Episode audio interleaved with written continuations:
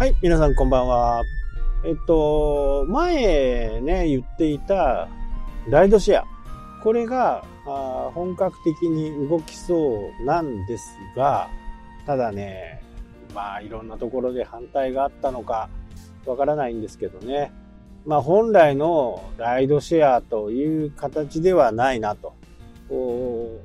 イメージ的にはタクシー会社の業務委託みたいな感じですかね。まあ確かにね、あのー、乗る人の安全、まあこういったものはしっかり確保しなきゃならないというのはね、あの、わかるんですけど、そこがね、タクシー会社の方が管理をしていくという形になるようです。まあ来年4月から、え一部スタートすると。で、6月にはまたちょっとね、あのー、4月から行ったことをアップデートしてね、えー、6月本格稼働みたいな形で、大体決まったようですね。まあね、どう、あんまりね、その意味がないというかね。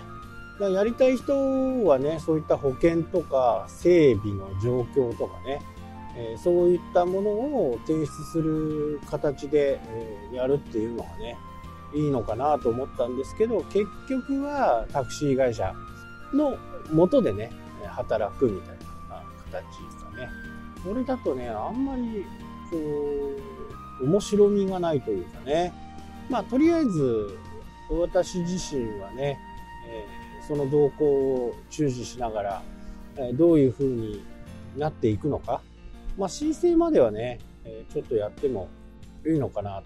という風にはね、え思ってます。まあね、どちらにしてもね、こう、交通事故って自分が100%悪くなくてもね、起きるものなんですよね。どんなに注意してても、他からぶつかってくるとかね。っていうのは、これちょっと避けようがないんでね。まあそのために保険というものに加入しているわけですから、ここがね、ちょっとなんか、なんとも言えない感じですかね。まあそれがアップデートどんどんされてね、えー、もっと開かれた市場になっていくであればね、いいんですけど、まあ、どんどんこう、規制改革をしてね、まあ、民泊なんかもね、そうですよね。初めはこう、広く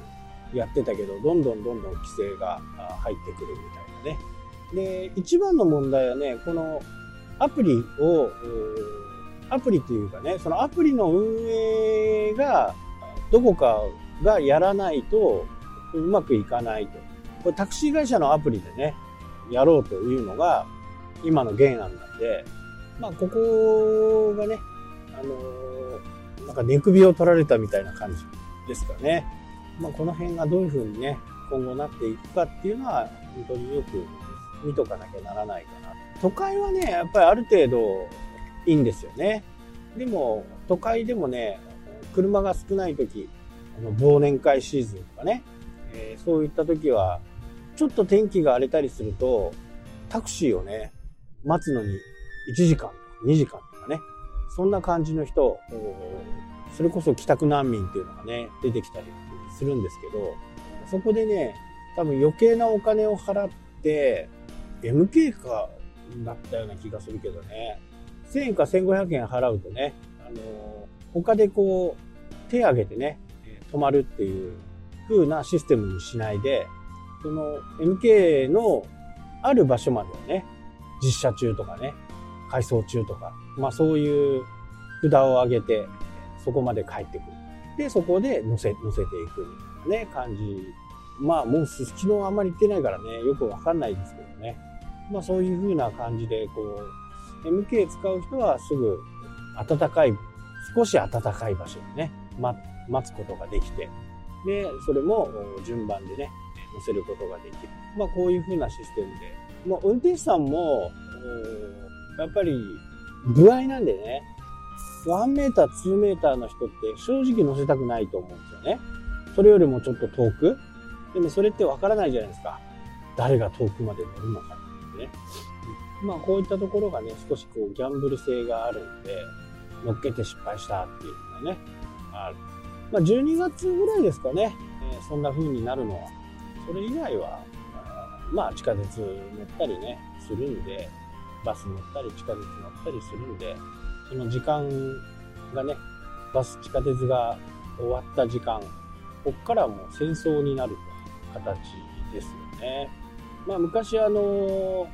タクシーを務めてる人とかね、いたんで、事前にね、連絡しといて、何月何日、この時間に帰るから、よろしく頼むね、みたいなね。そうすると、待っててくれる。そんな感じだった時もありましたね。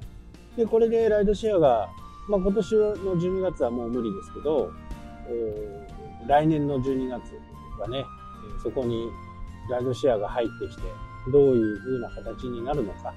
まあ、個人事業主の最たるものになるとは思うので、